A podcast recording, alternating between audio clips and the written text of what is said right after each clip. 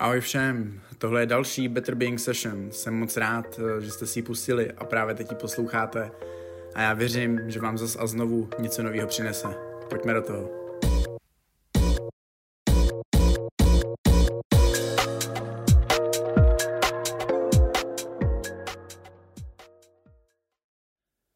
Tak jo, uh, avizovaný podcast na v poslední době velice populární otužování je tady. Já jsem ten podcast avizoval několikrát v posledních dnech a dal jsem vám taky prostor na vaše otázky, které vás kolem otužování teď momentálně zajímají. A přišlo jich poměrně dost, v řádech vlastně několika desítek, takže za to jsem vám moc vděčný a jsem rád, že jste se na podcast o otužování nějakým způsobem těšili. Já pevně věřím, že vás bude bavit a dozvíte se o otužování prakticky všechno, co potřebujete vědět. Jak říkám, těch otázek eh, přišlo opravdu hodně, takže na rovinu musím říct, že se určitě nedostanu ke všem, nicméně většina z těch otázek bude podle mě zodpovězena v rámci celého toho povídání o otužování. Takže ačkoliv neodpovím třeba direktně na vaši otázku, tak jsem si prakticky jistý tím, že v průběhu podcastu na ní najdete snad uh, dostatečně obsáhlou a uspokojící odpověď. Čili Otužování, jak říkám, teďka obrovský trend. Já si pořád dost živě pamatuju, když jsme se s venkovním otužováním uh, začínali s mým dobrým kamarádem Michalem. Tehdy to ještě nebylo zdaleko tak, zdaleka tak populární jako teď. Ve skutečnosti jsme patřili vlastně mezi tu, mezi tu hrstku jedinců, na který tehdy bylo nahlíženo jako na absolutní cvoky, zatímco dnes se ta situace pomalu obrací a ten, kdo se v dnešní době neotužuje, tak jako by nebyl. Situace je teda dost podobná podle mě jako s třeba blokací modrého světla, která před pár lety, no před pár lety jste taky byli magoři, když jste se před spánkem, když jste před spánkem nosili braille na blokaci modrého světla, chránili tak svůj spánek. Cirkadiální rytmus, potažmo zejména sekreci důležitého melatoninu. A když se na to podíváte dneska, tak s braillema se roztrh pytel. Situace je taková, že když se když neblokujete modrý světlo, tak jste šílenci, s čímž teda do jistý míry samozřejmě musím souhlasit protože na to je jeden z těch nejzákladnějších kroků, který by člověk měl pro své zdraví dělat, ale o tom zase jindy. To si zaslouží úplně vlastní podcast, respektive několik podcastů, protože se jedná o nesmírně komplexní téma. Takže zpět k tématu. Otužování je na tom teďka stejně jako blokace modrého světla. Před rokem to bylo výsadou, dnes je to takřka samozřejmost. A pokud se neotužujete, tak toho děláte málo a pokud na svém Instagramovém profilu nemáte aspoň jednu fotku znoření se do rybníka nebo, nebo do řeky, tak nežijete. To je řečeno samozřejmě s nadsázkou, ale předpokládám, že víte, kam tím mířím a pokud se stejně jako já už otužujete nějaký ten pátek, tak ani vás ta situace podle mě moc netěší, protože to tak nějak ztrácí tu svou přirozenou podstatu.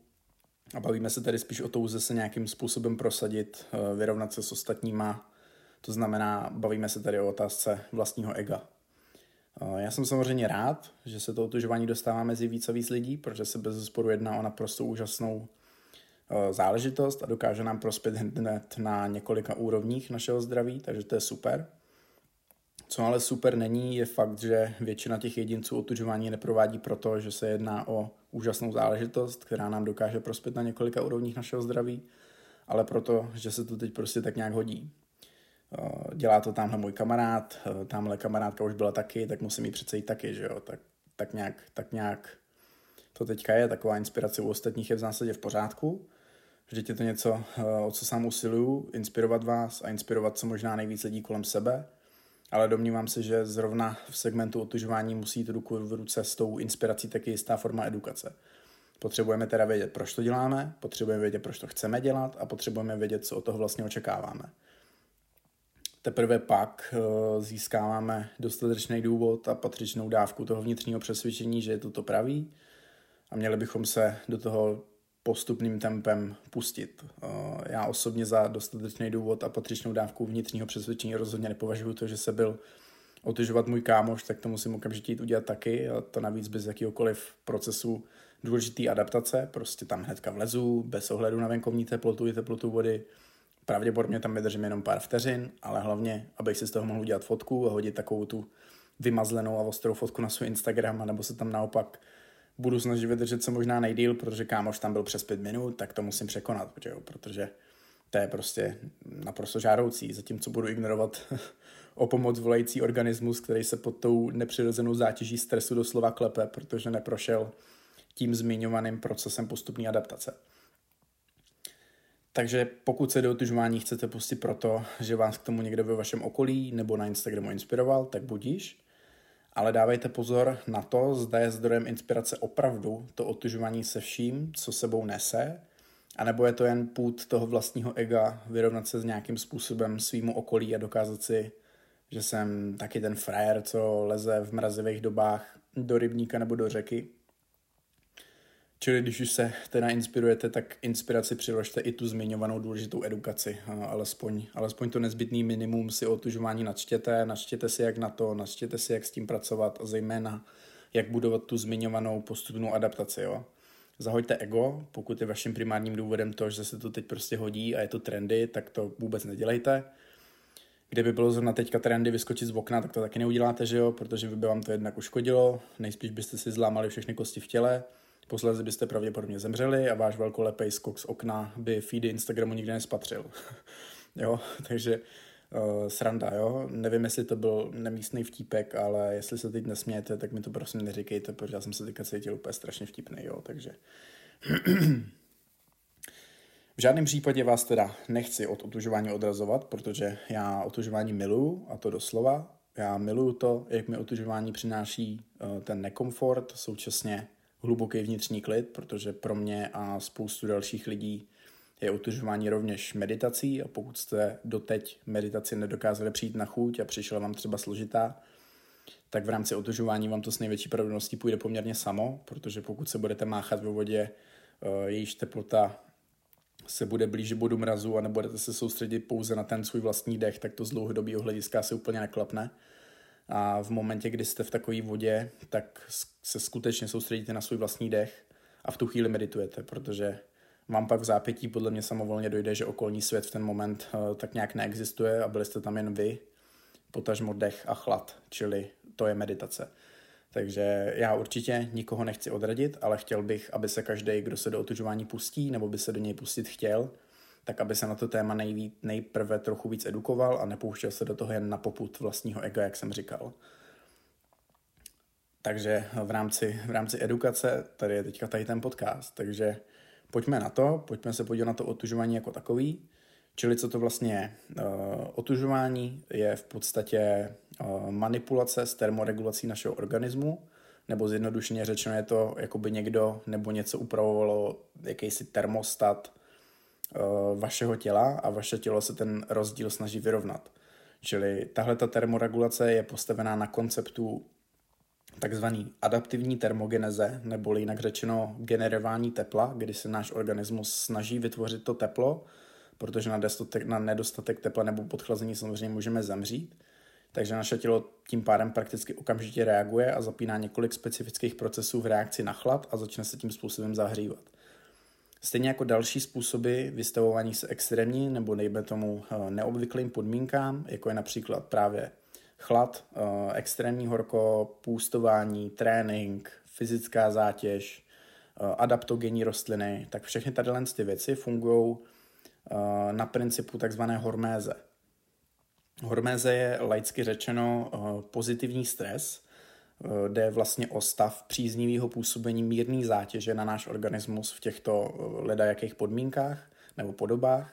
Přičemž slovo mírně je v tomto případě obrovsky důležitý, protože slovo pozitivní stres dokáže člověka snadno zmást, protože pozitivní je totiž jenom v těch momentech, kdy působí v právě té přijatelné míře a taky za předpokladu, že jako člověk k sobě přistupuje eh, přistupujeme zodpovědně a v dalších důležitých ohledech, jako je spánek, stravování, životospráva, tak ve všech tady těch ohledech se k sobě chováme tak, jak bychom se pardon, k sobě chovat měli.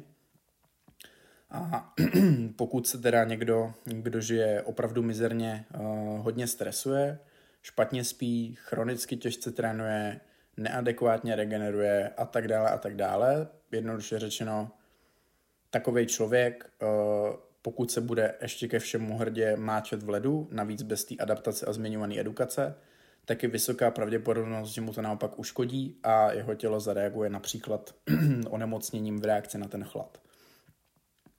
Ještě než eh, přejdu k těm mechanismům, na jakých otužování funguje, tak by bylo fajn si říct, co nám vlastně otužování může přinést za předpokladu, že k němu budeme přistupovat správně.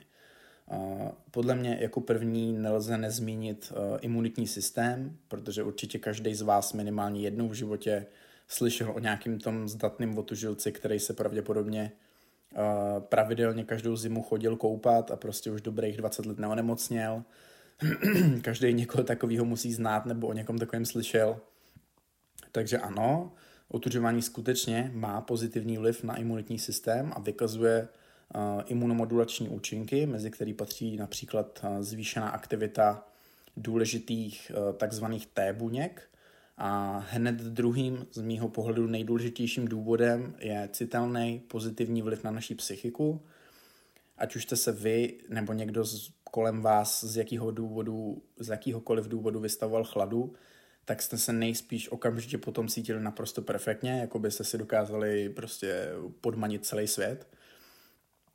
Protože uh, díky adaptaci na stres a snižování zánětlivosti jak v těle, tak v mozku, otužování příznivě působí proti projevům deprese a úzkosti a pomáhá s psychickou pohodou. A samozřejmě má ten zmiňovaný vliv na akutní náladu a rozpoložení člověka Eh, kde je na vině zejména dopamin, protože jste prostě dokázali něco, co není úplně běžnou činností, a pak samozřejmě eh, dobře známý endorfiny. Otužování nám pomáhá taky s cirkulací krve, jak jsem zmiňoval před chvilkou, tak snižuje chronickou zánětlivost v těle i v mozku, snižuje bolestivost svalů a kloubů, blahodárně působí při zánětech na úrovni pohybového aparátu nebo při zranění, kdy nám teda může posloužit jako skvělý nástroj pro regeneraci a rekonvalescenci.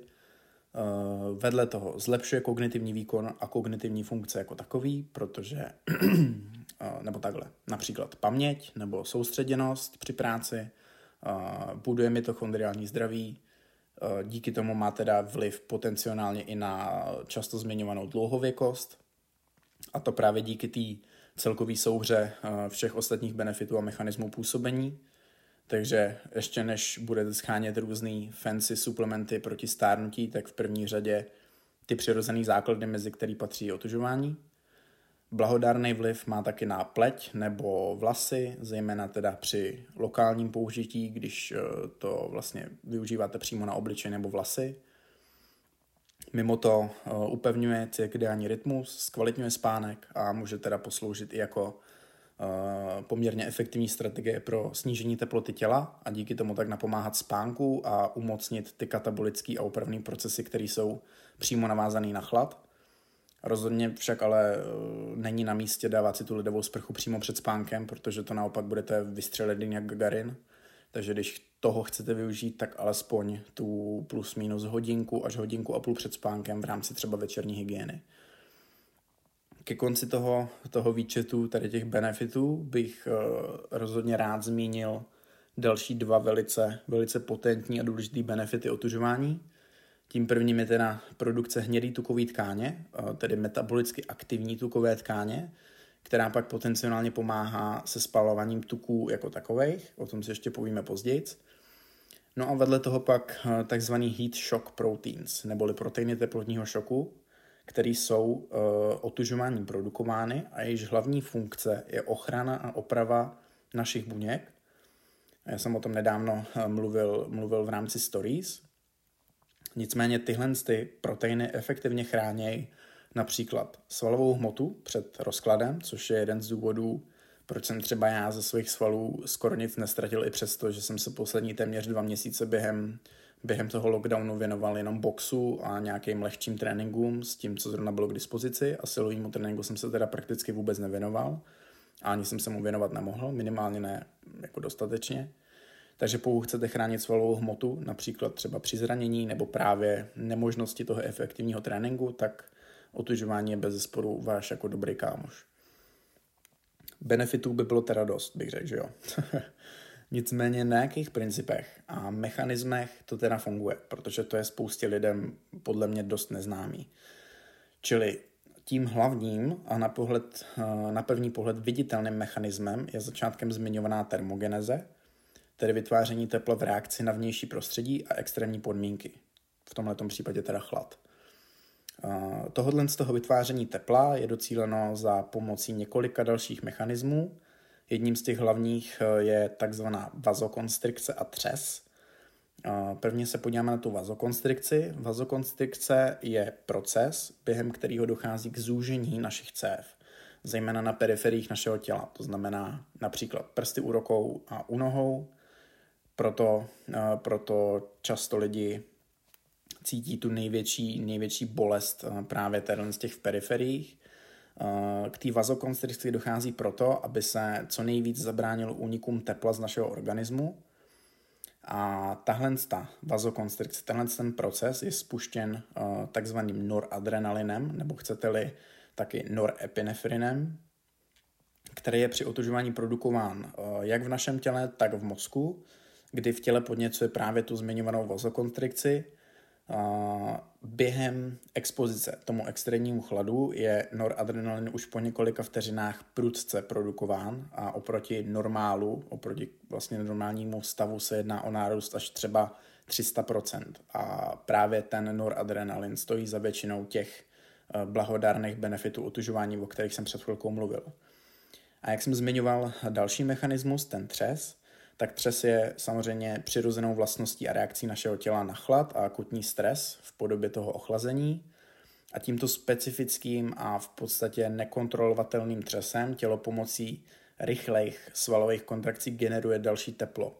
A kromě toho společně s dalšíma mechanismama právě tenhle ten mechanismus pomáhá s aktivací našeho metabolismu a tím pádem i se spalováním tuků, který se, který se v souvislosti s otužováním často zmiňuje protože ačkoliv se to na první pohled nemusí zdát, tak eh, tím zmiňovaným třesem, tedy těma svižnýma svalovýma kontrakcemi člověk spálí poměrně velké množství energie.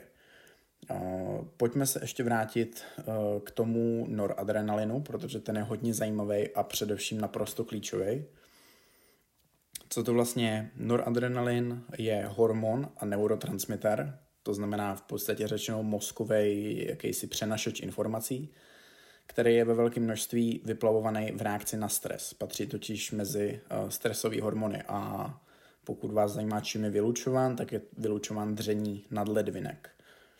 Uh, hlavní funkcí toho noradrenalinu je teda zmiňovaný podnícení vazokonstrikce, ale taky krátkodobý urychlení srdečního tepu uh, nebo například zvýšení rozkladu glykogenu a, a tak dále a tak dále.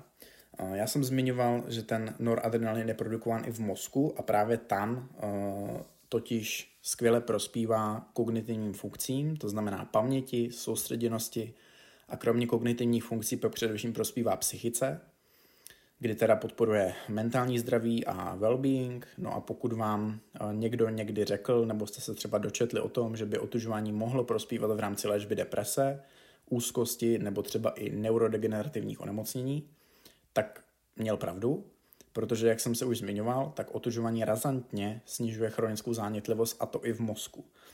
Takže tam potom přímo může snižovat projevy depresí i úzkostí a zejména teda protektivně působí proti neurodegenerativním onemocněním, jako je třeba uh, hojně skloňovaný Alzheimer. Když jsem mluvil o tom pozitivním vlivu na imunitu, tak uh, i tady zatím stojí noradrenalin, protože, uh, nebo takhle, on primárně stojí za těma imunomodulačníma funkcema a imunitu podporuje teda prostřednictvím zvýšené aktivity těch T buněk a potom taky NK buněk. Tím pádem zlepšuje teda uh, tu imunitní odpověď našeho organismu. Uh, speciálně o NK buňkách, tedy takzvaných natural killers, jste možná už slyšeli. Uh, jejich zásadní náplní je obrana proti virovým, bakteriálním a dalším infekcím, kdy dle svého názvu Natural Killers doslova zabíjejí ty patogeny, kromě toho ale imunitní systém taky regulují, což je taky důležitý. Mimo, mimo viry a bakterie jsou NK buňky obzvlášť důležitý na úrovni nádorových onemocnění, ale zase uh, o tom by si, by si zasloužili úplně vlastní podcast. V neposlední řadě noradrenalin pomáhá taky s antioxidační kapacitou našeho organismu, protože v těle navyšuje glutation, což je velice silný antioxidant. No a třeba v rámci výkonnostního sportu potom příznivě působí proti bolesti a extrémně potentní je právě při zranění nebo zánětech po pohybovém aparátu, protože ten zánět v něm efektivně potlačuje. Možná si teďka říkáte, ty vole, to je všechno super, Ale to všechno jen v rámci těch pár minut, co jsem v vodě?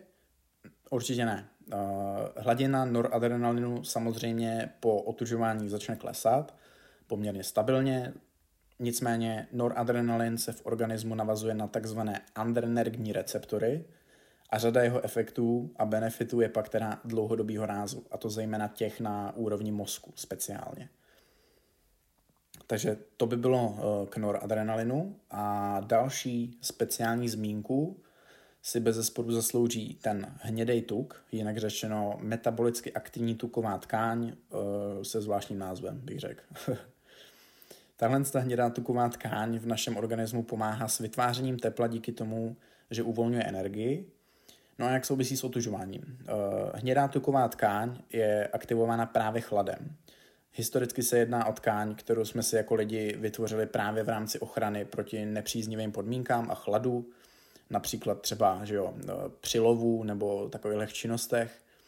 Ale nutno dodat, že se rovněž jedná o tkáň, kterou jsme postupným vývojem začali ztrácet, protože se prakticky konstantně teď momentálně držíme v podmínkách až skoro bych řekl příliš příznivých a jakmile se byt jen trochu ochladí, tak hned začneme topit. Jo, takže není divu, že se ta hnědá tuková tkáň ztrácí mnohem rychleji. Hnědou tukovou tkání nejvíc disponují uh, novorozenci, protože nedisponují uh, tím před chvilkou zmiňovaným třesem.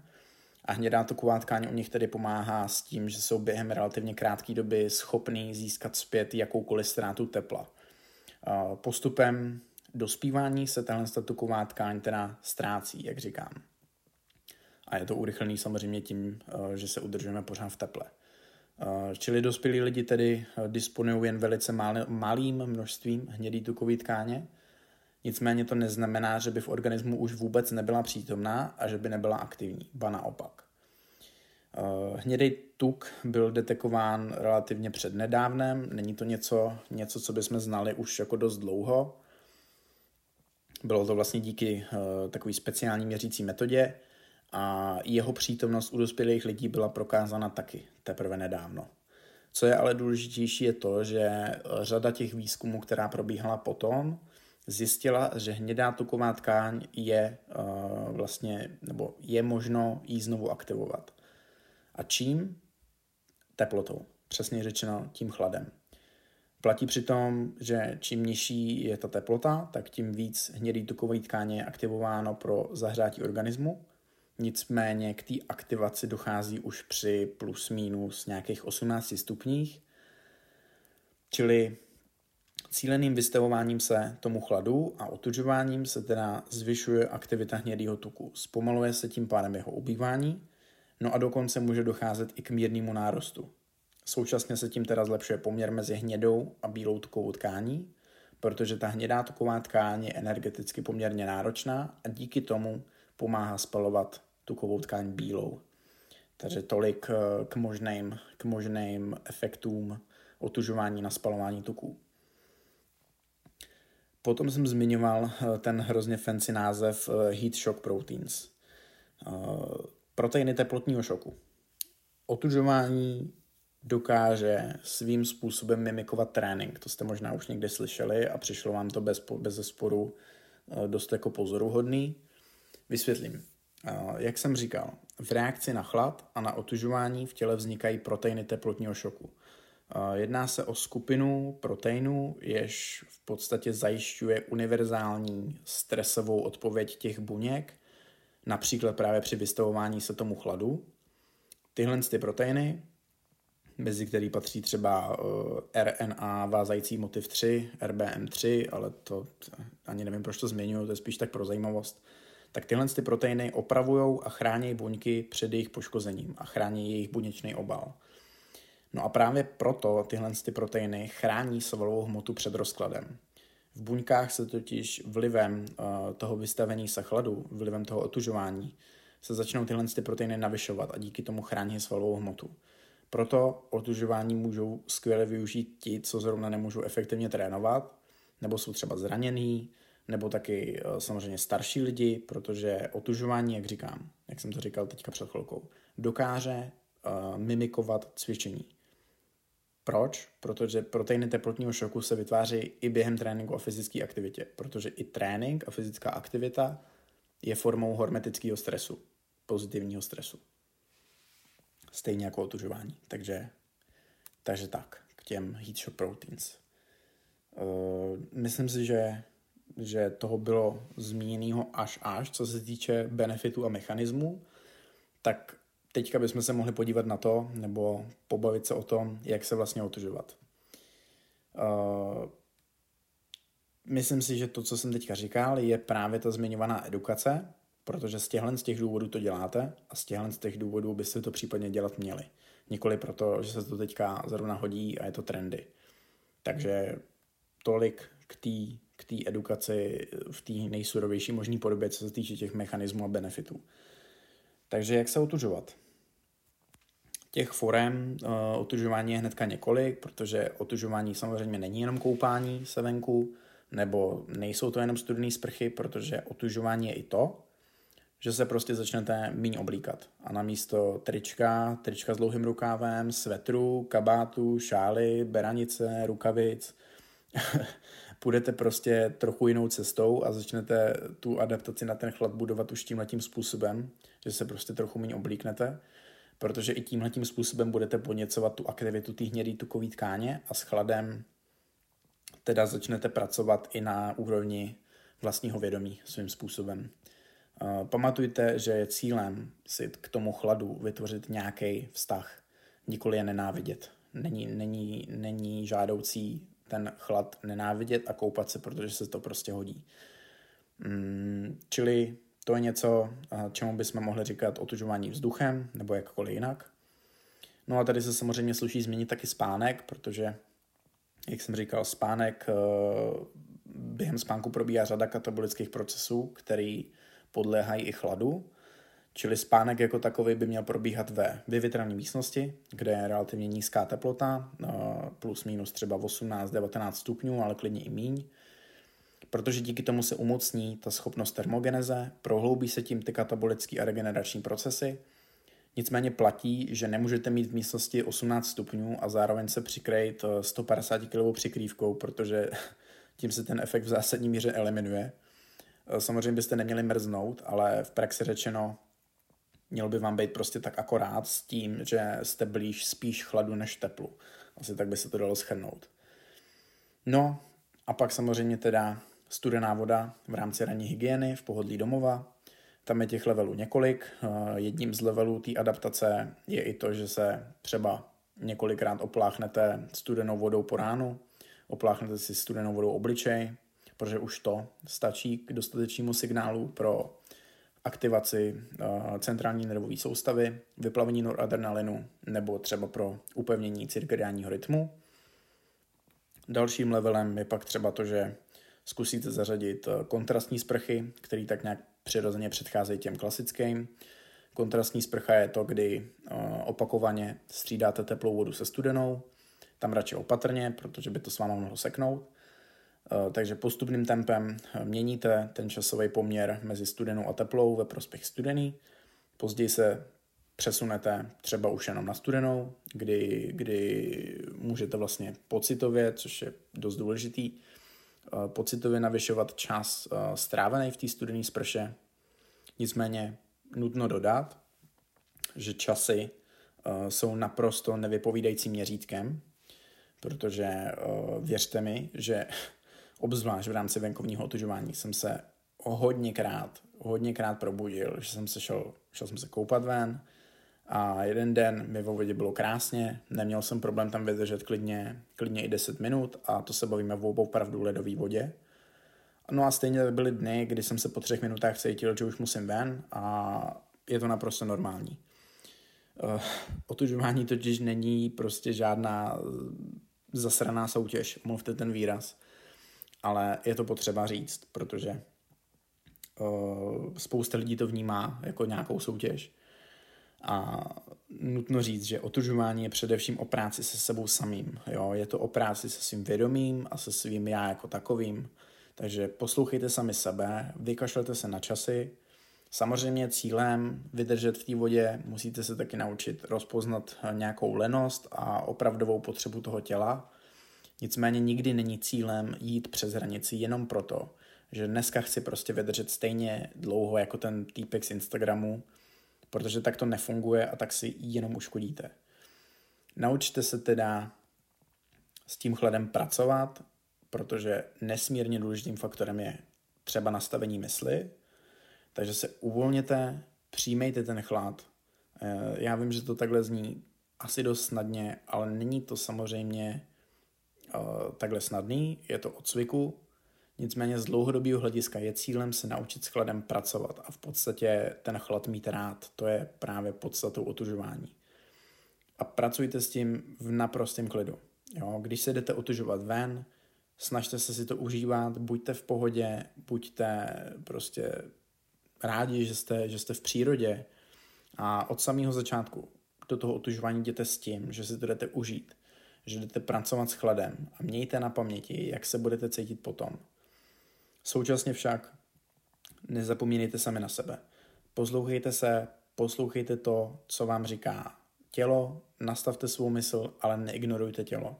Jo? V klidu se svlíkněte, v klidu vlezte do vody, proveďte, dejme tomu, několik vědomých, eh, hlubokých nádechů a výdechů a nastavte svou mysl na to, že přijímáte chlad. Potom se ponořte do vody, po ramena a v tu chvíli okamžitě svou pozornost přenest, přeneste na svůj vlastní dech, vědomně a hluboce dejchejte, dlaně si nechte klidně venku, protože, jak jsem říkal, jsou to ty periferie, které často bývají dost nepříjemné, takže se klidně nechte venku, Eh, dejchejte si do nich a s každým tím výdechem a nádechem se pokuste eliminovat jakoukoliv tenzi, která ve vašem těle je. Pamatujte na to. Uvolněte se. Jo, nejčastěji jsou v křeči především ramena, takže prostě v klidu je spustíte, spuste ty ramena, uživejte si to, přijímáte chlad, nebráníte se mu. Musíte se uvolnit, je to opravdu důležitá věc. No a jak jsem říkal, zapomeňte na ten, na ten uh, zasraný čas, jo. Otužování není soutěž, je to, je to práce se sebou samým. Takže nastavte svou mysl a dokud vám půjde přijímat chlad a soustředit se na ten dech, na to přítomno, tak si to užívejte, neřešte, jak dlouho tam jste. Jakmile ale tělo začne tak nějak pozvolna být na poplach, nebo takhle, spíš, spíš to řeknu naopak. Jakmile tělo vyloženě bije na poplach a už se ve vodě třeba dokonce třesete, tak to už bylo dávno pozdě. V tu chvíli už jste měli být dávno venku. Jo? U každého samozřejmě existuje uh, individuální uh, potřebná doba k tomu, aby to jejich tělo zvládlo podnítit tu stresovou reakci pomocí několika těch mechanismů, o kterých jsme se bavili. No a teprve v tom momentě uh, může se hrávat svou roli ten zmiňovaný noradrenalin a jeho mechanismy, Nicméně eh, osobně si myslím, že pokud správně nastavíte svou mysl, tak vydržíte poměrně v pohodě dlouho s tím, že ta první minuta je obvykle to nejhorší, to prostě to peklo. Nicméně, když správně decháte, když provedete všechno to, co vám tady říkám, eh, plně to obsáhnete, zvládnete to a po té minutě vám bude velice příjemně. Eh, jak říkám, ta doba je u každého individuální. A když mluvím o tom, že otužování není soutěž, tak tím myslím to posouvání té horní hranice. Něco jako když, já nevím, dneska jsem vydržel pět minut, tak zítra musím šest. Ne, nemusím. Vydržím přesně tolik, kolik moje tělo zrovna potřebuje a na co je zrovna připravený. Takže tolik, tolik k tomu. Uh, jakmile budete po, jakmile vylezete z té vody, tak znovu platí to, že se snažíte zachovat si maximální klid pořád pamatujte na to, že ten chlad přijímáte. Takže dejme tomu, já nevím, trochu se prostě poskákejte, úplně bych se nepřikláněl k nějakým sprintům nebo nějakým přehnaným pohybům, jen tak si prostě, já nevím, pohopsejte jak, jak nějaká retardovaná srnka, bude to trochu sranda. Co se vám zrovna bude chtít, uh, to je jedno, pak se v klidu osušte, oblíkněte se a běžte tam, odkud jste přišli v klidu, jako člověk, ne jako prostě, nevím, střeštěný vymaštěnec, co se tam přišel jenom vyfotit. Jo? Tak jo, asi to bylo, asi to bylo vyčerpávající, nicméně věřím, že vám to, že vám to něco dalo. A pojďme se teda teďka ještě, eh, nebo půjdu se teďka podívat na několik těch otázek, které jste mi posílali, protože, jak říkám, bylo jich dost. Já si myslím, že spoustu odpovědí najdete v tom samotném výkladu, jak jsem říkal. Každopádně jsem vybral několik otázek, na který, na který si tedy specificky odpovíme. Začneme teda první. Přišel mi dotaz, uh, teplá sprcha po otužování, ano nebo ne? Uh, osobně bych ji nezařazoval, zahřál bych se co možná nejpřirozenějc a jak říkám, vytvořit si k tomu chladu vztah, pozitivní vztah. Takže úplně bych se k tomu nepřikláněl. Ahoj, chci se zeptat, zda otužování není kontraproduktivní k syntéze svalů. Uh, rozhodně ne, ba naopak. Jak jsem mluvil například o těch heat shock proteins a tak dále, tak uh, v rámci, v rámci odezvy na trénink bych nezařazoval ledovou sprchu nebo venkovní otužování přímo po tréninku, protože po tréninku je zánětlivost žádoucí. Jo? Takže není kontraproduktivní, ale po tréninku potřebujeme zánětlivost v těle, tu přirozenou, takže nezařazovat to přímo po tréninku. Může otužování zhoršit nebo způsobit adrenální vyčerpání? Zhoršit ho samozřejmě může, protože, jak jsem říkal, otužování je stres nebo jistou formou stresu, takže, takže pokud je někdo v tomto ohledu eh, toho adrenálního vyčerpání, tak říkajíc, já nevím, v prdeli, tak mu to může ten problém eh, prohloubit. Proto říkám, že ta postupná adaptace je důležitá. Pomalu, s maximální upřímností a respektem. Jo? Každopádně v normální míře a u relativně zdravého jedince to z mýho pohledu adrenální vyčerpání určitě direktně způsobit nemůže. To určitě ne. Jaký máš názor na Vima Hofa? Hmm, velká osobnost, velký vzor uh, s hlubokým příběhem. Asi, asi tak. Mám ho rád, hodně se od něj učím, uh, sleduju ho pravidelně, prošel jsem si i kurzem Wim Hof Method Fundamentals, takže, takže skvělý člověk. Pozitivní vliv a negativní vliv na celou trávicí soustavu. Uh, tak tady to funguje znova na principu toho stresu. Čili pokud ho bude moc a pokud to člověk bude přehánět, promítne se to i do trávicího traktu. Jinak, jinak tam nic nehrozí. Uh, dechová cvičení před, po, ano nebo ne. Díky za to, co děláš, super. Uh, já děkuju. Každopádně dechová cvičení, kdy chceš, kdy to potřebuješ. Jo? Například právě teďka, jak jsme se bavili o Hofovi, Vimovi, Hofovi, tak Wim Hofova metoda se tradičně provádí před. Já jsem Wim metodu i další cvičení eh, praktikoval před i po, někdy vůbec. Není to něco, co by, co by nutně muselo proběhnout, takže jak říkám, kdy chceš a kdy to potřebuješ. Chlazení mužského pokladu a zvýšení testosteronu musí se ochlazovat zrovna varlata. Tam jde spíš o uh, zlepšení vitality a aktivity spermí, než o zvýšení testosteronu, jo. U zvýšení testosteronu bych byl hodně skeptický a z mýho pohledu to rozhodně neposkytne víc než prostě obyčejný trénink. Takže osobně bych tomu nevěnoval moc velkou pozornost a lokální ochlazování bych v tomto případě úplně neřešil. Navíc pokud se člověk otržuje venku, tak tam je celý ponořený, takže tím je to vyřešený. Jo. Takže Hlavně bacha, ti, ti neupadnou koule, bude to dobrý asi.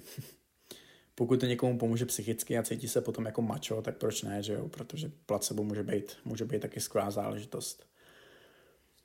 Je rozumné začít s otužováním v přírodě bez předchozího tréninku ve sprše? Hmm, to je zapeklitá otázka, protože za sebe bych třeba řekl, že venkovním nebo venkovní otužování zvládám já osobně mnohonásobně líp a mám ho mnohem radši, než to otužování v rámci studených sprch.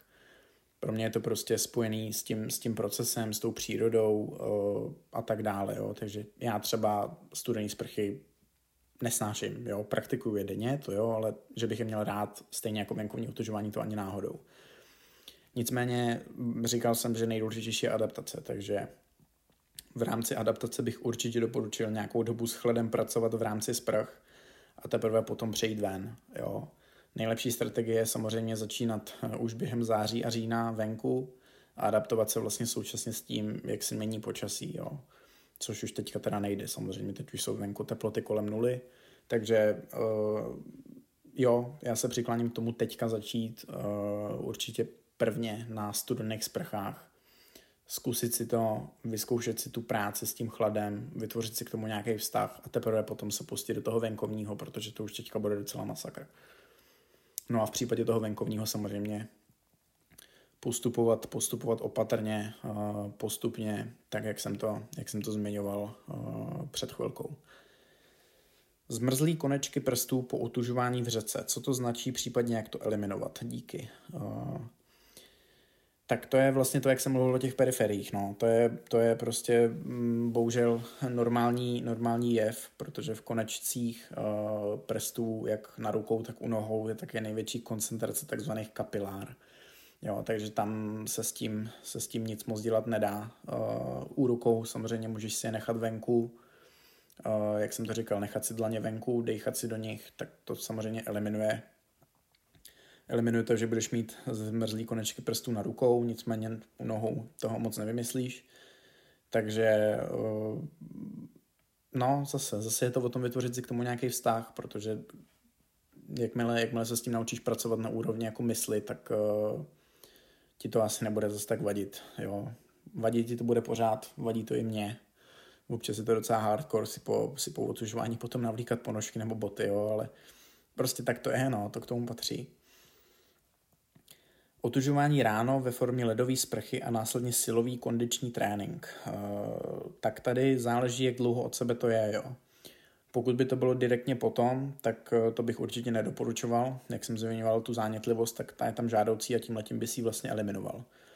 Nicméně, když to bude plus minus, já nevím, hm, hodinku po, kdy už je člověk jako relativně zahřátej, tak, tak asi jo, ale stejně bych, eh, stejně bych pro, pro to otužování zvolil, zvolil prostě jinou dobu během dne, nikoli přímo, přímo po tréninku nebo v blízkosti tréninku.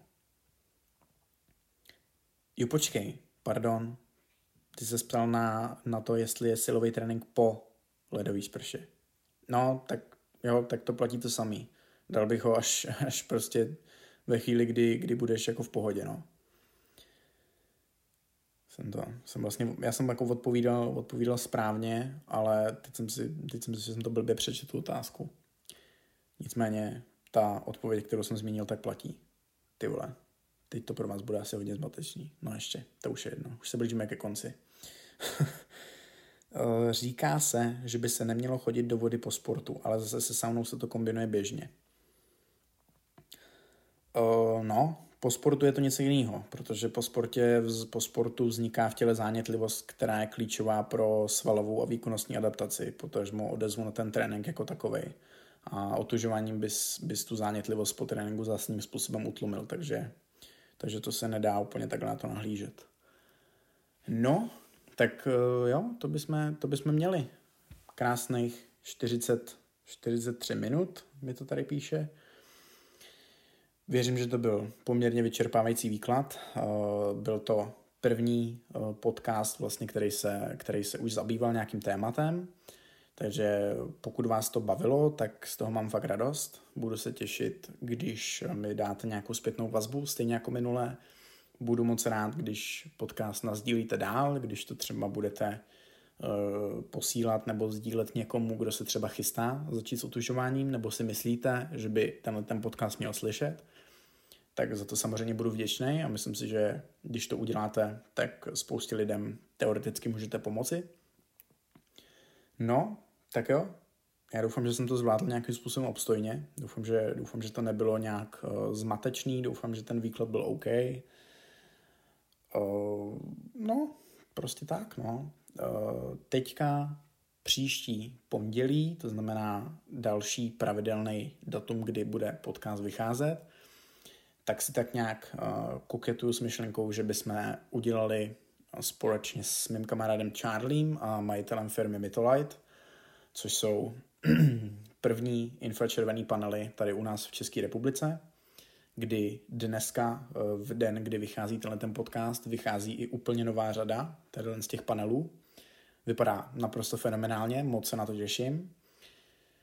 A tak eh, pravděpodobně uděláme společný podcast právě o infračervené terapii, protože to je relativně nová záležitost, která je rovněž na vzestupu a právem, protože je to naprosto fenomenální věc, fenomenální nástroj, jak, eh, který jako teoreticky může člověk využívat v rámci svého života. Takže pravděpodobně něco takového uděláme, to se uvidí v průběhu týdne. Já případně zase uh, samozřejmě dám prostor na vaše otázky, protože si myslím, že spousta lidí vůbec nebude vědět, co to infračervená terapie vlastně je. Takže já určitě doporučuji si na ten podcast počkat a pustit si ho, protože si myslím, že vás to bude zajímat. Je to bez zesporu hodně zajímavá věc. Takže tak. Já děkuji moc za poslech. Eh, na závěr bych chtěl taky poděkovat eh, svým partnerům, to znamená jmenovitě Brainmarket.cz, Projekt Kombucha, Kotvičníkový mák a taky samozřejmě teďka zmiňovaná firma Mytolite. Na všech tady z těch obchodech můžete využít slevu Better Being 10, kdy vám to z objednávky stáhne 10%, takže ať už si vyberete cokoliv, tak všude můžete využít tuhle tu slevu. Tak jo, máme to krásnou tři čtvrtě hodinku, já díky moc, moc si toho vážím, jestli jste podcast doposlouchali až do tohohle z toho bodu, to znamená celý. Mám z toho velkou radost. Mějte se krásně, vidíme se u dalšího podcastu.